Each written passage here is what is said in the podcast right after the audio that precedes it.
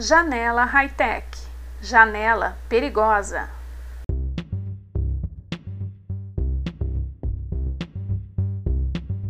De boa na janela. Outro dia encontrei na Bíblia a história de um moço que estava sentado numa janela. Pegou no sono e, de repente, caiu e morreu. Na minha área de trabalho mental, Atos 27 a 11 foi reconstruído em uma narrativa mais ou menos assim. Um trânsito intenso de pessoas em direção a uma casa de Troade despertou a curiosidade de um jovem. Era um movimento estranho para aquela hora da tarde, ainda mais sendo domingo. Ele seguiu o fluxo, nem reparou a porta em que entrou, subiu uns lances de escada e parou no terceiro andar, onde muitas pessoas já estavam reunidas em uma grande sala. Provavelmente elas eram estranhas umas às outras, mas sentiam-se aproximadas por um objetivo comum: ouvir o testemunho de conversão e os ensinamentos cristãos daquele que fora um dos maiores perseguidores do Evangelho, Paulo de Tarso. A sala ficou lotada de gente ansiosa por ouvir as novas sobre o reino de Deus e a salvação pela graça, aberta a todos os povos. Todos permaneceram atentos às palavras de Paulo, mas Eutico, o moço curioso, logo perdeu o interesse pela palestra. Foi se esquivando entre a multidão e afastando-se do meio. Foi rodeando a sala pelos cantos até encontrar uma janela. Ali empoleirou-se e ficou só espiando o movimento. Em posição privilegiada, via tanto o que se passava no evento quanto o que ocorria na rua. Sem prestar atenção no palestrante, o moço ficou disperso, olhando descompromissado para fora e para dentro. Enquadrado na janela, anulava-se dos dois ambientes. De seu camarote, sentia-se especial, pronto para flagrar qualquer acontecimento espetacular um milagre ou uma desgraça e destacar-se como a voz do noticiário local. Seria um tipo de observador despreparado, um vigia amador ou simplesmente um espião sem propósitos?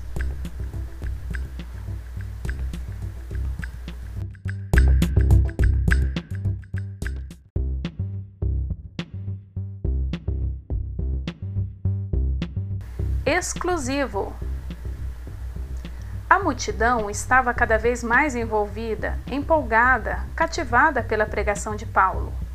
E Eutico continuava distraído, sem assumir posição, como se diz por aí, em cima do muro. Perigosamente confortável na janela, começou a bocejar, entediado com a falta de ocorrências daquele lugar. Ele não se dera conta de que a novidade estava no que Paulo estava falando Cansado de esperar o inusitado, o sono do moço foi aumentando e, de repente, um fato chocante aconteceu. E ele, o olheiro indiscreto do evento, não pôde registrar, muito menos sair correndo para divulgar. Ao cochilar, ele bambeou e caiu do lado de fora da janela.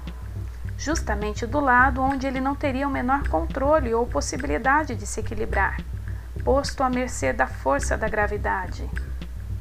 Agora não estava mais dividido entre duas realidades, mas sua inclinação foi a das piores, um tombo que acabaria em morte.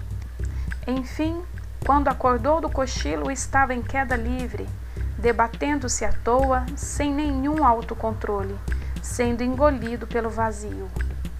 Seus sentidos, sempre tão aguçados, haviam sido aniquilados num fosso de escuridão dura fatalidade. Nunca imaginara que a distância até o fim fosse tão curta e o baque tão dolorido. Estava morto. Virou notícia. Destaque de primeira página. Alguém no fundo da sala viu o moço tombar da janela e gritou. Foi um alvoroço.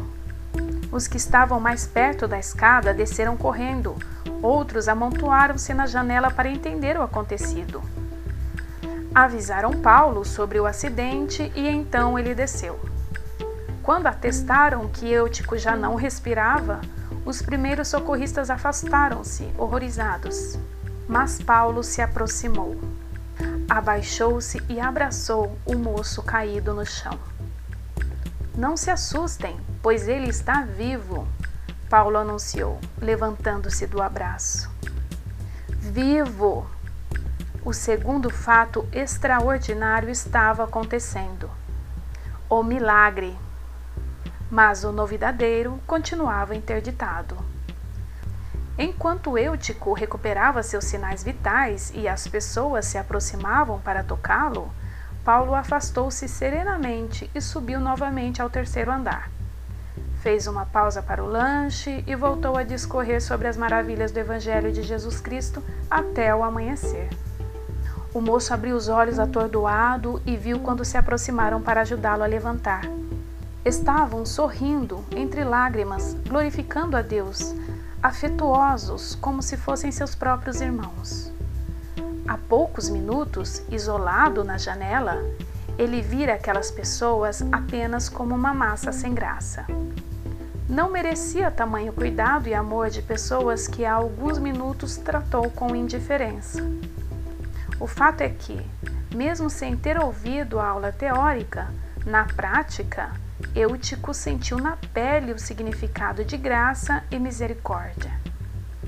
Estava moído e envergonhado Aquela distração demorada, fora de hora e de propósitos, lhe custara a vida. Entretanto, tinha recebido uma nova chance para assumir uma postura diferente. Foi levado para casa, onde recebeu todos os cuidados que precisava. Quando amanheceu, um feixe de luz entrou pela janela, iluminando e aquecendo todo o quarto. Sentiu um arrepio e um calor repentino. Um pensamento racional bloqueou aquela sensação nervosa. Janela agora só usaria para apreciar de verdade a paisagem, nunca mais como fuga da realidade.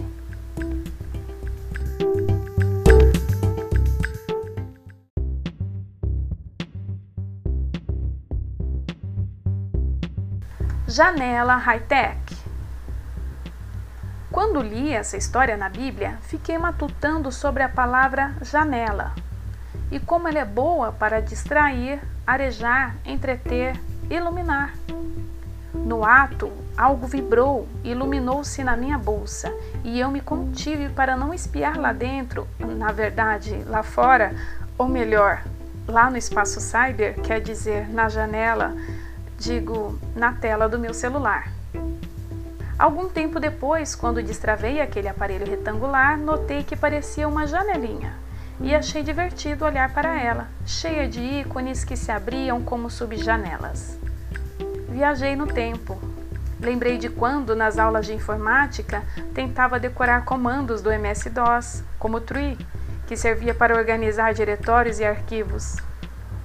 Por sorte, no meio do curso, o professor saltou da árvore de dígitos para a janela de ícones e passou a nos ensinar informática pelo Windows.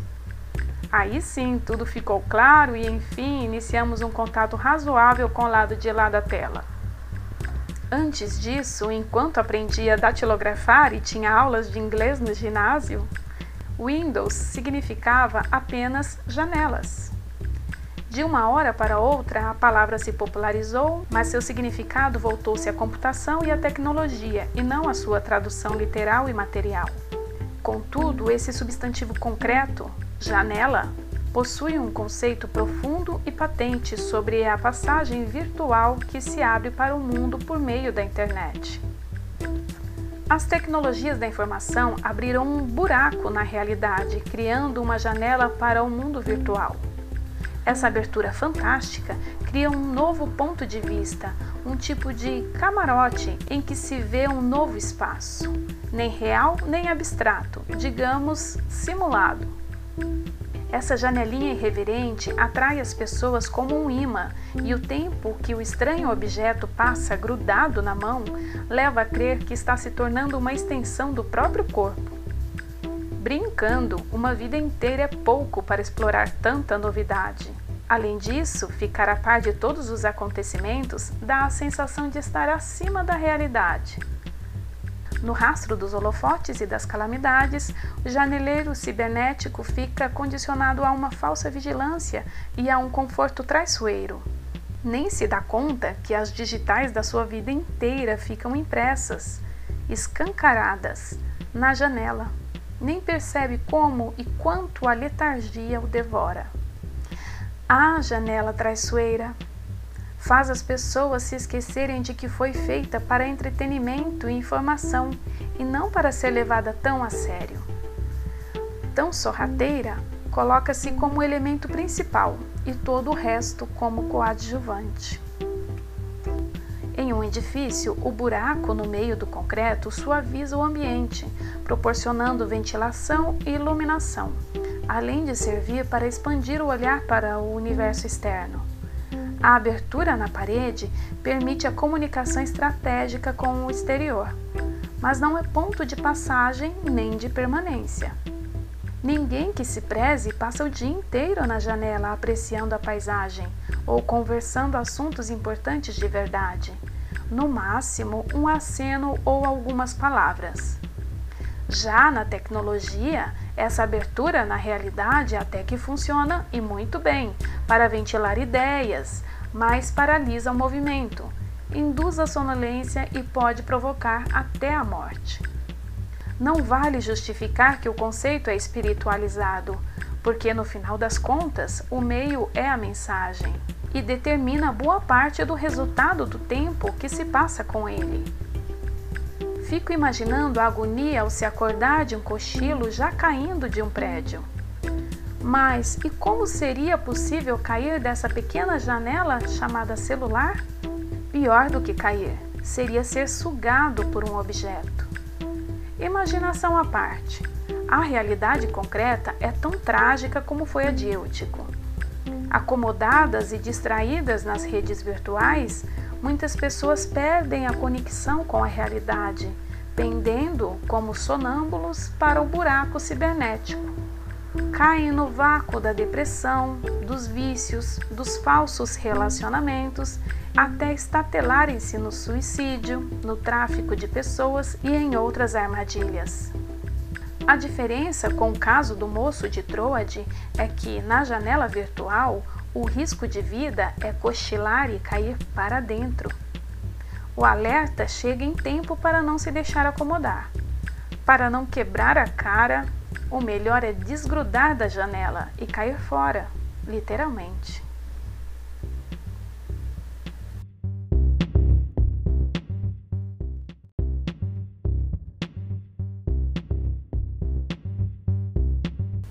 Janela do bom senso. Permitir ou proibir o uso do celular? Eis a questão. Embora as tentativas de proibição ainda continuem, a atividade dos celulares em todos os ambientes ainda é intensa. O fato é que a janela, sendo janela, é sempre proveitosa. Mas usada indevidamente, além de inconveniente, torna-se perigosa. Seja como abertura na parede ou como abertura para o cyberespaço, os benefícios e os prejuízos são parecidos. Pode-se tomar o exemplo do uso dos eletrônicos e das redes em eventos formais, seminários, conferências, reuniões, cerimônias e cultos religiosos. Na abertura do evento, alguém já usa o aparelho para tocar o hino nacional, junto à caixa de som enquanto o palestrante convida os presentes a acompanhar a leitura de um trecho de um livro que poucos tinham em mãos, mas que todos tinham disponível no celular. Um participante aproveita para consultar um código citado e toma nota de um dado importante. Mas, como sempre, há espectadores levianos, que se distraem com qualquer apito luminoso do celular. Aproveita para espiar o movimento das redes sociais, curte, compartilha, bloqueia, joga, etc. Outros também são atraídos pela luz da sua janelinha ambulante, mas seguram-na com firmeza até que se apague, retomando sua posição de ouvinte atento.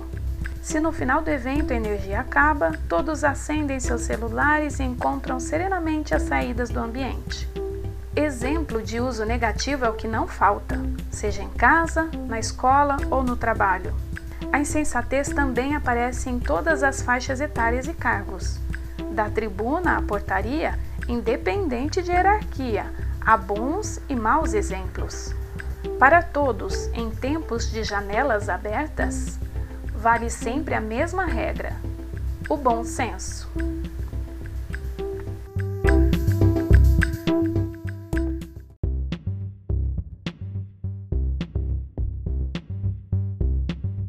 Criança na janela.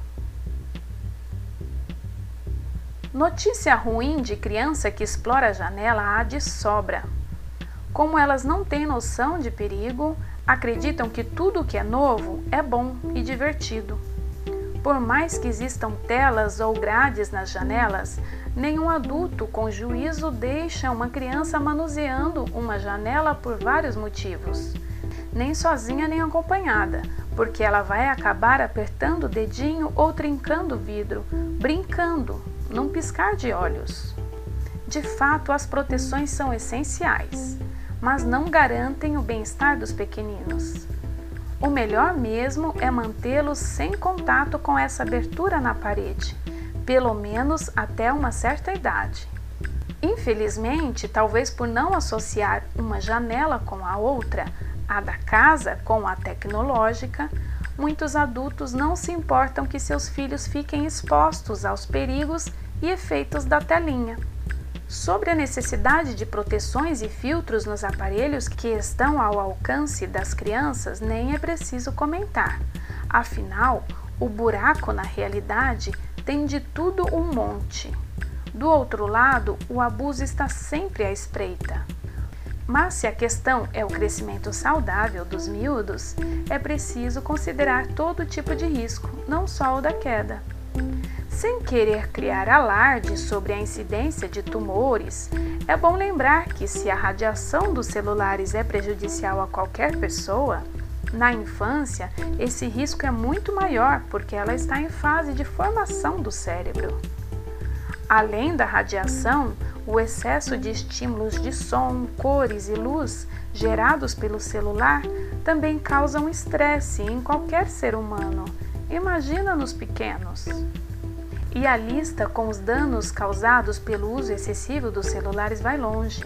Obesidade, ansiedade, depressão, déficit de atenção, alteração do sono, agressividade, atraso no desenvolvimento motor e intelectual, transtornos mentais, tumores, dificuldades de interação social e tantos outros.